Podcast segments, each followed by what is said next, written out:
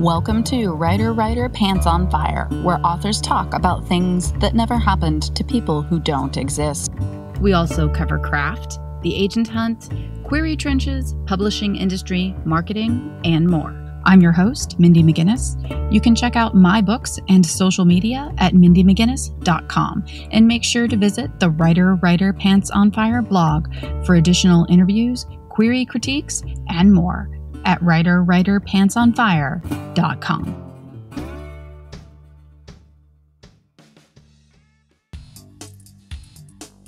Hey, writers, do you have big dreams but a small budget?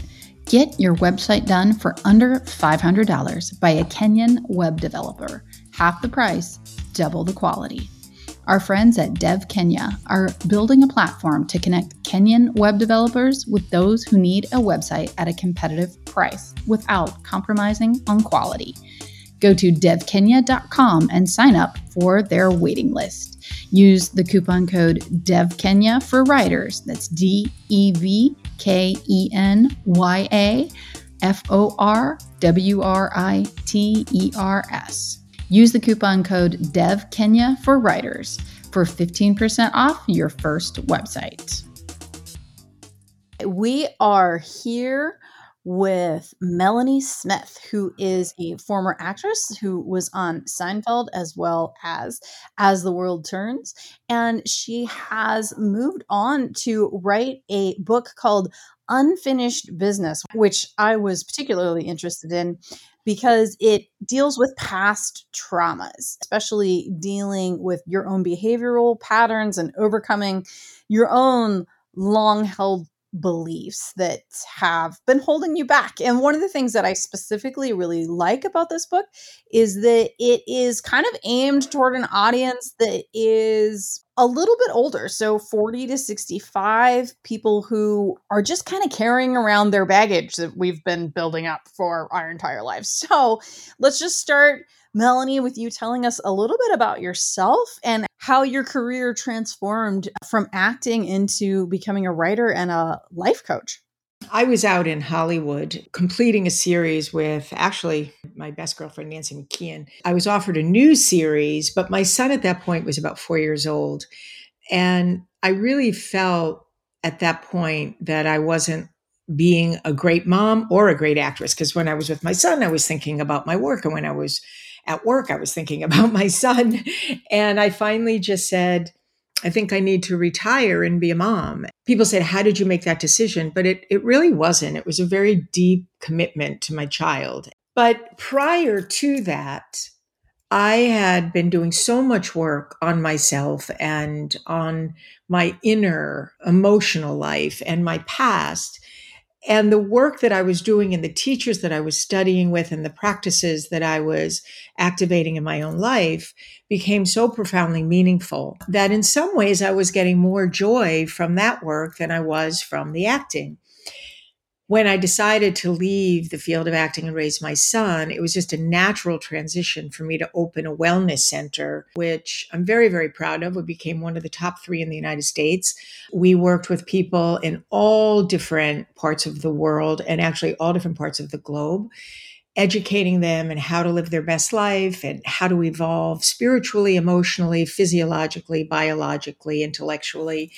And that was just this natural transition. And once that came into my life and became tremendously successful, and at the same time, I got to have my son with me all the time. It just was a natural evolution. I don't know, it was pretty seamless, pretty seamless.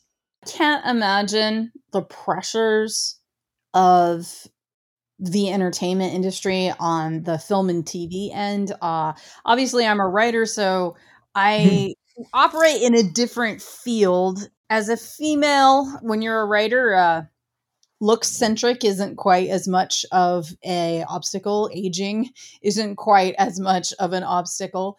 But I can't imagine having to balance the hustle of being in the entertainment industry, also being a female, trying to be a mother, and some of the stress and the fallout and just the emotional turmoil of that.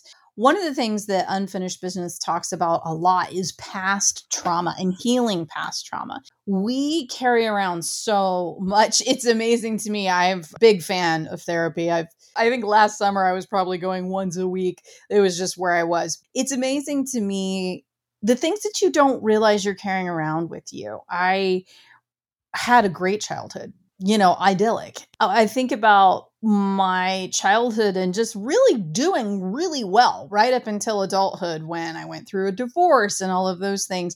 It's amazing the things that you don't realize, even if they're not necessarily traumatic, but things that you don't realize affecting you and shaping you when you're young.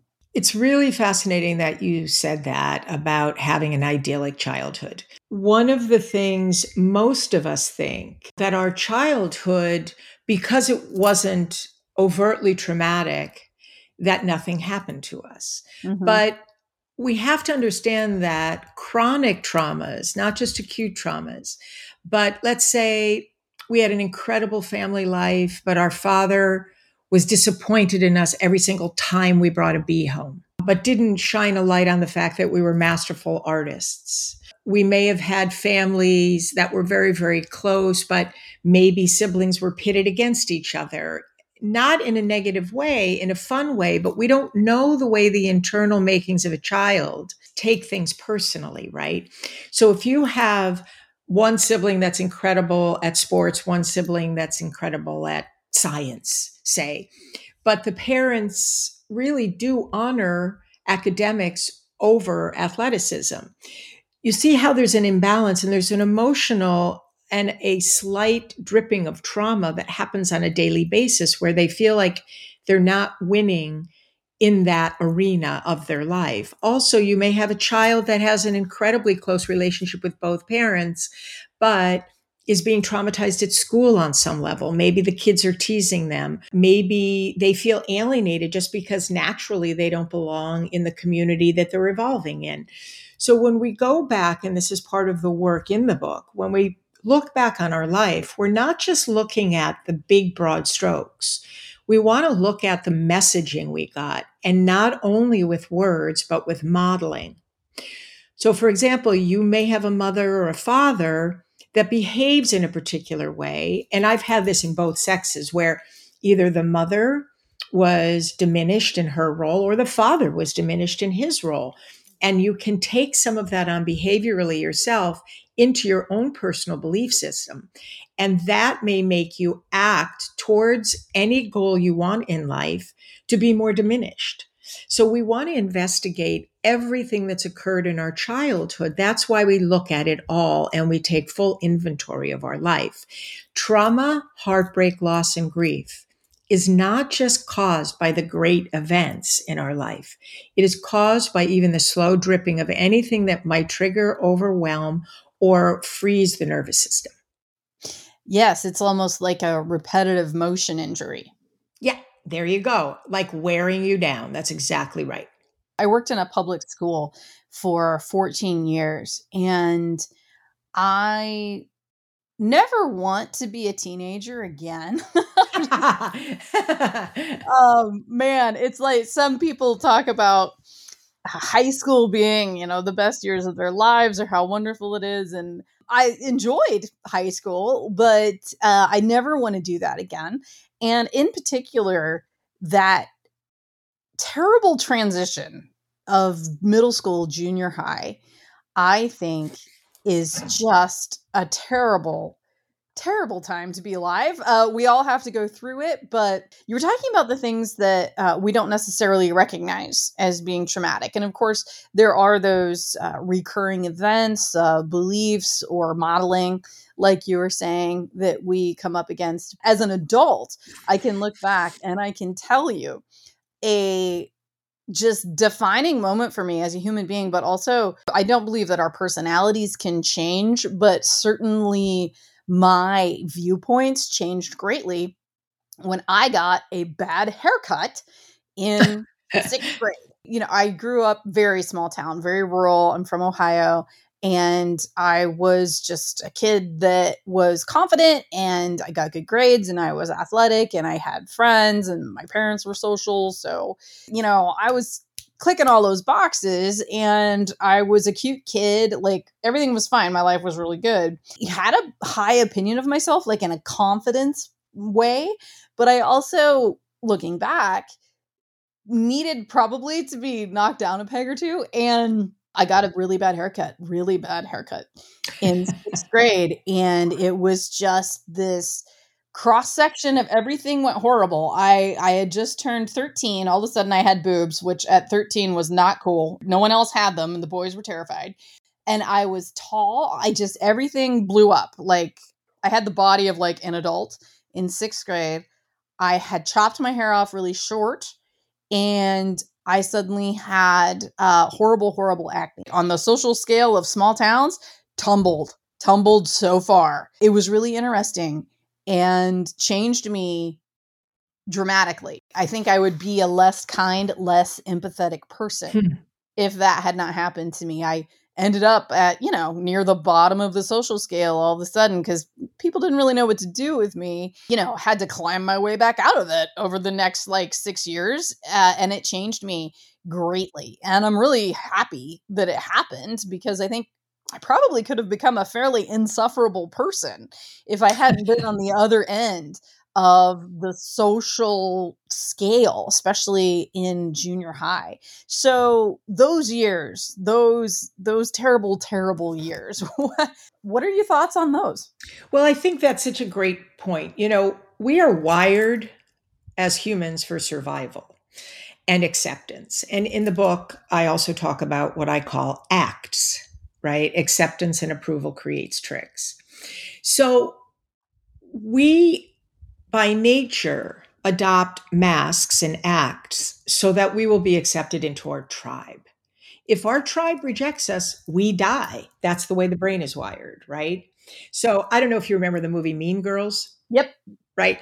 Amy Adams' character, you know, starts to get heavy, right? And she's in a panic of terror because her act was the pretty one.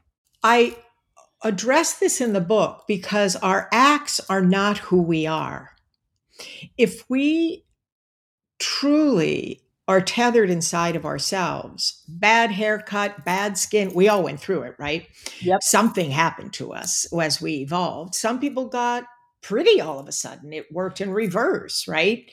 So, one of the things that I address in the book is yes, it is the awarenesses and the shifting of our existence and how we're treated by our tribe and what evolves from that and what acts we take on. But it is also how do we learn to love ourselves just as we are, no matter the condition or the circumstance? When we start to identify why we are the way we are, we start to remember the original self you know, again, I'll give you a simple example. A young person that has a dream of becoming a singer or an actor or a fine artist, but the mother and the father are both doctors. Mm-hmm. And that person reduces a spiritual journey of purpose and calling on the earth so that they can fit into the tribe. I'll go to school and be a doctor. I won't follow my soul's calling. Mm-hmm. That is also an injury to the soul. And these are the things that this book is trying to unearth. Who are you originally?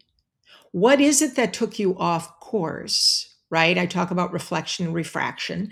What is it that marred the smoothness of our soul journey and made our light start to fragment and shoot in directions not intended? Mm-hmm. That too is traumatic. It isn't just these big PTSD events. We are trying to know ourselves at the deepest level so that we can design the life that is truly in alignment with who we are authentically. I have people come to me all the time in my practice who are incredibly successful, top 1%. Mm-hmm. And they mm-hmm. will say, But I am not happy because they're not really on their journey. They became successful at something they fought hard for, but it isn't really in alignment with who they were born to be. Mm-hmm. That too is traumatic. That is a heartbreak. That is a loss. So, and you said something earlier when you talk about being an actress and juggling how you look and, and how you present yourself to the world and balancing it with family and balancing it with being responsible to your schedule, etc. One of the things that people don't understand in a world where everyone is looking at you, you are so locked into your identity and your image that as that starts changing, that also becomes a loss issue. Mm-hmm. When great beauties or leading men start to get old in age, they struggle emotionally because who will I be if I don't have that? Will I still be loved? Will I still be accepted? Or am I going to be rejected? So even the things that are great rewards in life can flip and turn into great losses. Great losses can turn into wins. And this book is really to help you diagnose the way you're existing, how close it is to your authenticity, and what it will take to get you on the specific rails so that you move beautifully, smoothly, and rapidly in the life towards your calling and purpose. You mentioned PTSD, and yes. I think it is really interesting to talk about that subject because I think the term really entered the common lexicon in connection to veterans and yes people that had been to war people who had been severely injured lost limbs and i think that's how most of the population came to be aware of PTSD in the first place. And so we think of PTSD as being a, a, singular event or or something truly horrific. And I believe in the DSM, in order to actually be diagnosed with PTSD, you have to have either uh, witnessed a death or been close to death yourself is one of the requirements. I think there are others, singular events, but also uh, quite horrific. They're pretty gruesome. They are, absolutely. And because that is the general familiarity with PTSD, I think people that suffer in similar ways don't even recognize their own trauma. So, one of the things that I have familiarized myself with lately is uh, CPTSD, complex PTSD, which is not in yeah. the DSM, so it's not a recognized diagnosis. But uh, would you like to talk a little bit about CPTSD and how a person can kind of give the weight that is due to their own traumas? Well, that's a really wonderful point because now what's happening in the world of trauma study is we are looking at different forms of trauma. So I don't know if you've heard there's the big T trauma, right? Mm-hmm. Mm-hmm. And then there's the small T trauma. And then there's complex trauma, right? So when we look at children's exposure to small events that are cumulative, we're talking about a complex trauma. When we look at big T trauma, which is PTSD, and then small t trauma, which is what I talk a lot about in the book, which I believe includes heartbreak, loss, and grief. Mm-hmm. I'm sure you've read the ACE studies and how many childhood events have impacted most all of us. Complex trauma, I like to think of it almost like how moss gathers and by the way, I do want to make a note here trauma is not just what has happened to you, trauma can also be caused by what hasn't happened to you. Mm. Okay. If you are growing up in a household where you never have a parent home, I talk in the book about one of my clients who, when they were nine years and younger, had to take responsibility for everything that occurred in the house. If something broke, she had to figure out how to fix it. If she needed repairs, she'd have to try to find the money and wait for the repairman and miss school. So these are also things that that beneficially never happened to her. She didn't have the support of a parent. She didn't have somebody who protected her. She didn't have somebody who balanced her world. She didn't have somebody who helped her with her homework. Now, in that vacuum of that growth as a child, she didn't have something else to compare it to. Like, oh, they have that or they have this. But in her vacuum, there were things that were missing from her development. Mm-hmm. That is trauma. That is complex trauma. When we look at the events that happen to children, even parents that can be loving but maybe somebody consistently has a temper or or the parents didn't talk to one another and made the children feel very alienated. So these are all things that can add to complex trauma and we don't look at them as trauma the way we used to. That's why the new definition of trauma and the new definitions of trauma and the leading experts on trauma now that really investigate the population. They're not just making a top-down diagnosis. They they evaluate the population. They are in the ecosystem. They are starting to recognize that what we see from trauma is people who are traumatized imprint their past in the moment. Mm. So if you are in your present moment, and I like to use this as an example, you're in the middle of a discussion with your spouse, and all of a sudden you set yourself on fire, you're so upset, and you storm out of the room. You're not walking out on your spouse, you're walking out on your past. Mm-hmm. You don't want to feel the way you felt in the state of overwhelm. So you leave the situation in the book, I talk about when that, what I call charge rises, and you have hot thoughts and your energy system is going crazy. Instead of just storming out and keeping yourself heated, you sit with it and you wonder, what am I feeling? What is below the surface here? What do I believe about myself, about the situation? What am I afraid of happening here? What have I lost control of here? And as you start using the symptoms of the wounding, because by the way, trauma is the Greek word for wound. When you examine the wounding, you then can examine what it will take to heal. When you just storm out and just sort of wait for it to pass, or hold on to the anger as a sense of power, or hold on to the pain as a flag of identity, you want to figure out what was the origin and what am I really afraid of? Am I afraid of death? Am I afraid of shame? Am I afraid of abandonment? You have to get down deep into the internal knowledge that your body holds. Mm-hmm. It's there. So when we think about complex, it's a lot more complicated than in a way, not in remedying it, but in identifying it if you saw somebody shot in front of you, you know what happened. Mm-hmm. But if every day you came home and your mother forced you to look you in her eyes or your father forced you to direct him in a certain way and behave a certain way, those are chronic small t traumas.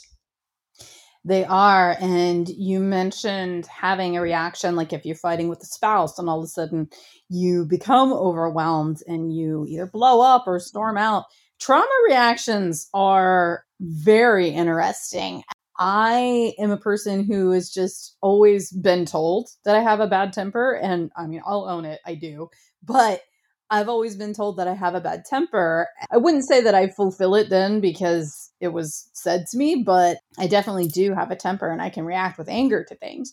But something that I came to recognize as an adult was that it wasn't necessarily a personality trait, it was often a trauma reaction. So, That's right we talk about fight or flight and recently i've been seeing people add freeze to that which i'm thankful for because that is and there's also fawn by the way. Yes and fawning absolutely. If you could talk a little bit about those uh, four trauma reactions i think that would be wonderful because i think a lot of us probably have those little triggers that set us off and we may have identified it as a negative personality trait when it's actually a trauma reaction it is. And and so the difference between those four, most people have heard of fight or flight. I mean, that's in our language for quite a long time. You know, fight is when you aggressively move towards what is occurring.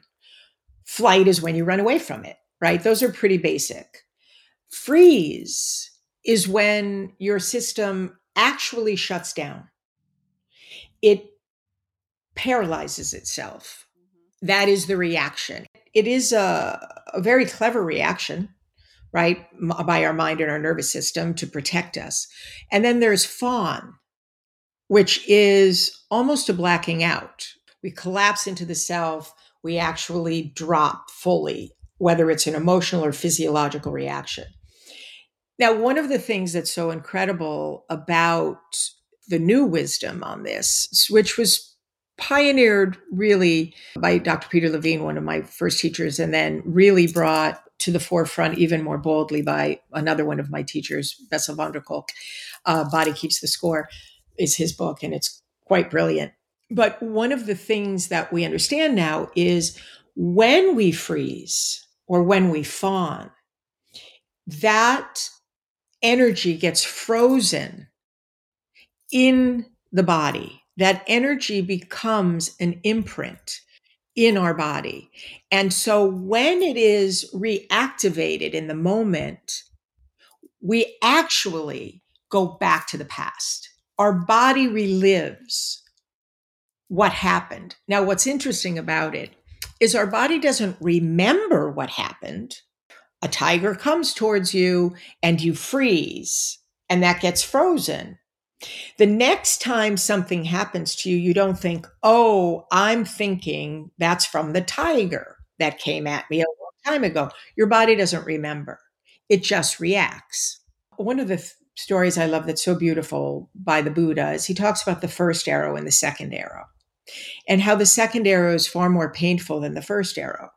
Life is filled with first arrows. The second arrow is how we react to any future arrows that come toward us. If we are still stuck in the emotionality, the pain, the memory, and the energy of the first arrow, the second arrow is more painful because we're braced in the terror of it.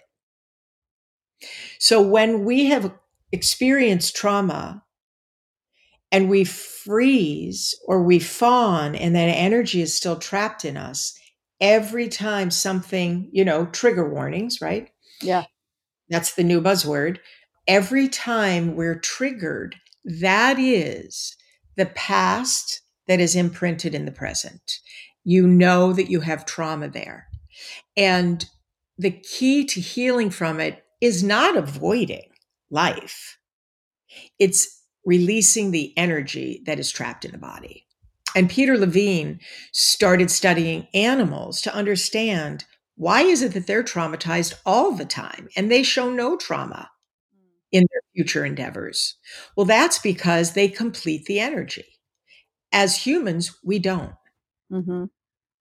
That's the key is starting to understand where the problem is to begin with. I always say to my clients, I won't say what's the problem, I'll say what's the pain, because it does start with pain. And by the way, um, pretty good idea to try to avoid pain, right? You're not a dummy. It's actually really smart. But we also have to be able to complete that reaction to it. So the next time something presents itself, it presents as the first arrow, not the second arrow. When it comes to those four trauma reactions. The fawning one, is that something in your experience that tends to appear more in women? No, I think it appears across the board. Okay. I think there's just as many men that fawn because it's not an intellectual decision. Mm-hmm. It's not like, oh, I'm macho, I'm not going to fawn, I'm going to freeze or fight, right? It's really what your nervous system decides and your mind collaborating decide to do in the moment to protect itself it's it's very involuntary mm-hmm. they've done studies on situations shootings so on and so forth and they've studied people that were in the group why were some traumatized and why were some saddened or brokenhearted or emotionally responded to the situation Mm-hmm. The ones who were traumatized froze or fawned. The other ones moved into into action. Hmm. So really- when we freeze or fawn, we tell ourselves in in a subconscious way, we don't know how to manage what's coming at us. When we flee or we fight, we move into action to try to complete it. We feel more empowered. Hmm. That's really interesting. I hadn't thought of the fight or flight as being action, freeze or fawn being inaction, but yeah, they absolutely are, aren't they? Yes, absolutely. Yeah. Some people will just identify I either flight or I freeze or I fight. Uh, can people exhibit different trauma reactions to different situations? 100%. You may be walking down the street and somebody comes at you to get your wallet and you bolt. But you might be in a room with a familiar face and they go to assault you and you freeze. Yeah. So, what is the amalgam of emotions that are occurring in the moment? If you are on high alert, right now I'm in my house in Naples and, you know, there's alligators here. I mean, you guys, it's not a myth. Like, they're here. And so are bears, and so are panthers, right? So if I'm just walking out of my house, la, la, la, innocently, and all of a sudden I see an alligator, I might go into a freeze. But if I walk out of my house and I'm like, oh, yeah, that's right, I have to keep my eyes open for alligators, and right, I may be like, got it, out of there. Interesting. So it depends on the state we're in. It depends on the amalgam of emotions that are occurring inside of us. And this is why I'm saying it is involuntary. You can't say to yourself, okay, I got it. Now, from now on, if anything traumatic happens to me, I am fleeing or I am fighting. You don't know. It's not up to you. You go into, and, and it's interesting, they've done studies on what happens when your heart rate and your blood pressure go really high. Uh, I think Malcolm Gladwell really talks about this in, I forget which one of his books, it might be Outlier. But the fact that we go into an autistic mind, we don't stay present, we don't stay conscious. We are in our primitive reactive state, but we can go into a mind that is not our own in normal circumstances. Mm-hmm. Yeah, the amygdala is incredibly powerful. I had had um, some very odd experiences last summer. I went off of my depression medication and I did it correctly with the tapering and everything like that. And I had been off of it for, I think, three or four months. And then um, all of my symptoms came back. And with a greater charge than usual. And I was having trauma reactions to like, I mean, everything. It was crazy. you know, I was in a lot of therapy, dealt with things uh, appropriately, but it was amazing to me. I am a logical, rational person, and I could talk myself a little bit out of complete and total panic. But I knew I wasn't in any danger in certain situations where uh, I would be triggered. Like you're okay, like you know you're you're it's okay. You're not in danger. But my amygdala is like, yep, there's a tiger. Yep, there's a tiger. We got to go. You know, and uh, it is amazing. Uh, like you were saying, no, it's not a conscious choice. I um, was able to uh, logic my amygdala down a couple of times, but that took like training and work. It does take training and work. It takes being able to identify the pre triggers also. For example, oh, my fingertips are tingling. I think my nervous system is activated and I'm about to have a reaction. And the other thing I want uh, our listeners to realize is when we are taking medications, those medications shift the chemicals in the brain. Mm-hmm. When you come off of those medications, your brain needs anywhere from a few months to a few years to re regulate. Mm-hmm. So, oftentimes, when people come off of these medications, whether they're antidepressants, benzodiazepines, etc., the brain is still trying to figure out how to rebalance its own chemicals. And so oftentimes the reactivity is heightened.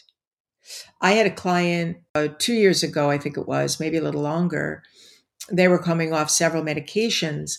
And our work together, part of what I did with them was to remind them that their brain and their body was still recovering from replacement chemicals.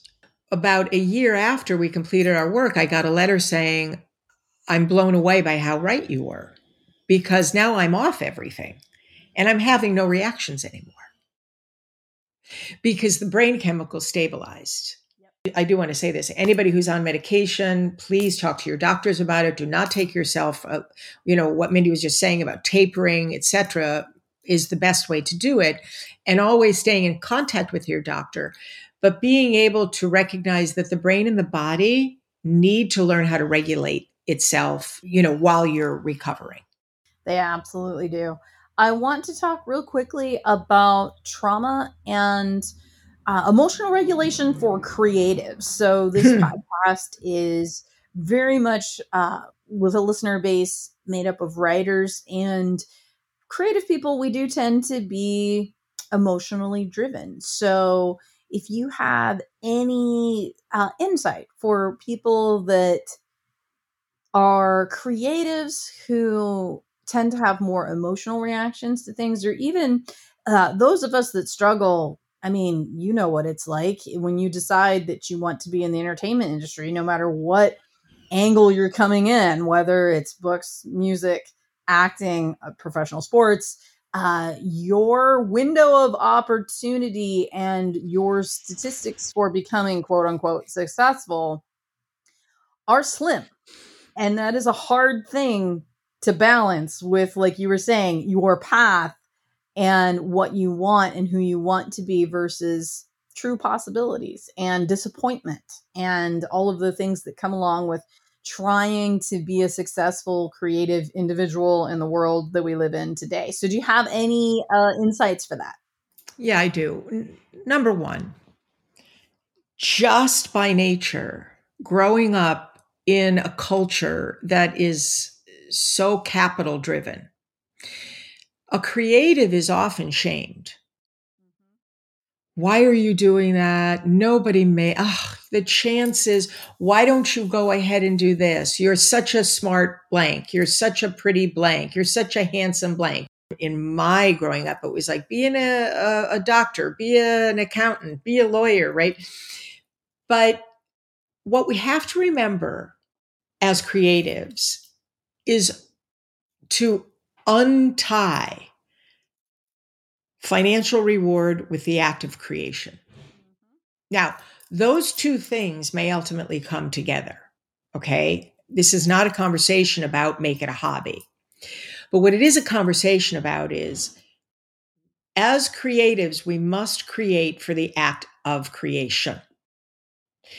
If we don't create, if I'm not creating, I am diminishing myself. I don't feel my best. I'm not in my own bliss. I don't have an abundance of joy.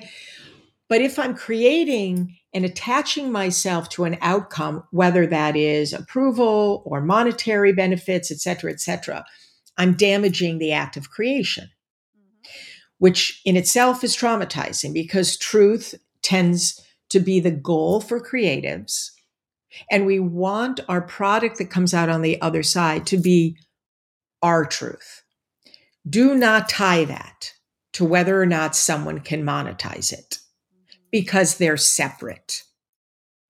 So if while you're a creator, you need to find other ways to support your lifestyle.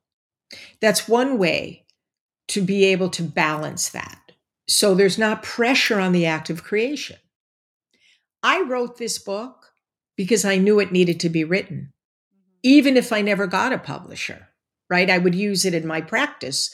I use this work in my practice when I work with people every day, and I work with creatives all the time. I have literally had doctors, CEOs, teachers, on and on, college professors come to me and move into the second act of their lives because they always wanted to be an actor or an actress or a singer, etc. Right? Yeah. So this work actually has taken creatives to the next level and gotten broken through barriers and walls and fears and beliefs and behaviors so that you'll find that when the spirit is free and it doesn't believe anything some culture tells it as rules of society, you cannot believe the ability to manifest that all of a sudden presents. So, what I will say in our society, the creative is always being traumatized. Look what's happening right now with the writer's strike and the actor's strike. Yep. These people have trained their whole lives for this artistry, and now the world of venture capitalists and finance, et cetera, going, nope, we want to take all the money. So we're actually going to try to reduce your role in what it is that we make and give you no credit for it. Again, shame. You've got to keep creating. Don't let anyone stop you from creating. If you need to bartend on the side or work at a job that you love or find a side hustle or use another, let's say you're a creative, but you're also really organized and you can help somebody else in their organization and make you know, however many dollars an hour. And you do that and then you create the rest of your day and on your weekends until your door opens. But never diminish the purpose and the calling of creating because someone else hasn't told you they'll monetize it. Create because you're born to do it. Write because you're born to write. Tell your truth because you have a truth to tell. Someone has to hear it. And if you do it wholeheartedly and you become great at your craft, something on the other side will happen that will lift it up. That's wonderful. I think that a lot of people need to hear that. I know as someone that struggled for 10 years to get published, and I wrote four novels that totally failed, never got representation or anything like that. It wasn't until the fifth one and 10 years in trying to get a literary agent that uh, I managed to do it. And just like you said, it was on the side right when you're in the doctor's waiting room, right after I was working full time, right at night, like those little stolen moments is uh, what got me through. And now I've been published for 10 years. So we're just, we're hitting equilibrium. That, see, and, and what I will say is also trust something greater. Yeah. Just because you want the door to be open right now, if that door opened, it, it might have worked out Eh, worse. Maybe that piece of material wasn't as brilliant as the one that came four rounds later. Yep, that's absolutely right. And I say that all the time when I talk about my writing. If the first book that I ever written had been published, it would not have been a good thing. It, it wasn't good. It wasn't ready. I wasn't ready. I needed 10 years. I had to become a better writer. There's there's no doubt about that. Absolutely. And, and you know, we think we know, right? Yeah. but I'm the best right now, right? But the truth of the matter is, and this is something else this book helps you with, is learning how to trust. Mm-hmm. That trauma, heartbreak, loss, and grief will get in the way of trust. Yeah. So when you clear all that away, you know, there's this beautiful spiritual saying, swaha, which means, and so it is. Where I am right now is where I am right now. I trust something greater than myself. I know that I'm not here alone. And I know that if I just keep allowing the magic that's in me to manifest outside of me, the within is the without, I will be taken on a journey and probably a better journey than I ever could have imagined. That's the truth. Yeah. Last thing, why don't you let listeners know where they mm. can find you online and also where they can find Unfinished Business, which released on August 8th? Absolutely. So for the book, you can go to Amazon, you can go to Barnes and Noble, um, any of the majors, but you can also go to unfinishedbusinessthebook.com and order direct from there. It'll link you to all the stores that are carrying it at unfinishedbusiness.com. To find me, you can reach me at workwithmelaniesmith.com, workwithmelaniesmith.com, or you can find me on Instagram at Melanie Smith Official.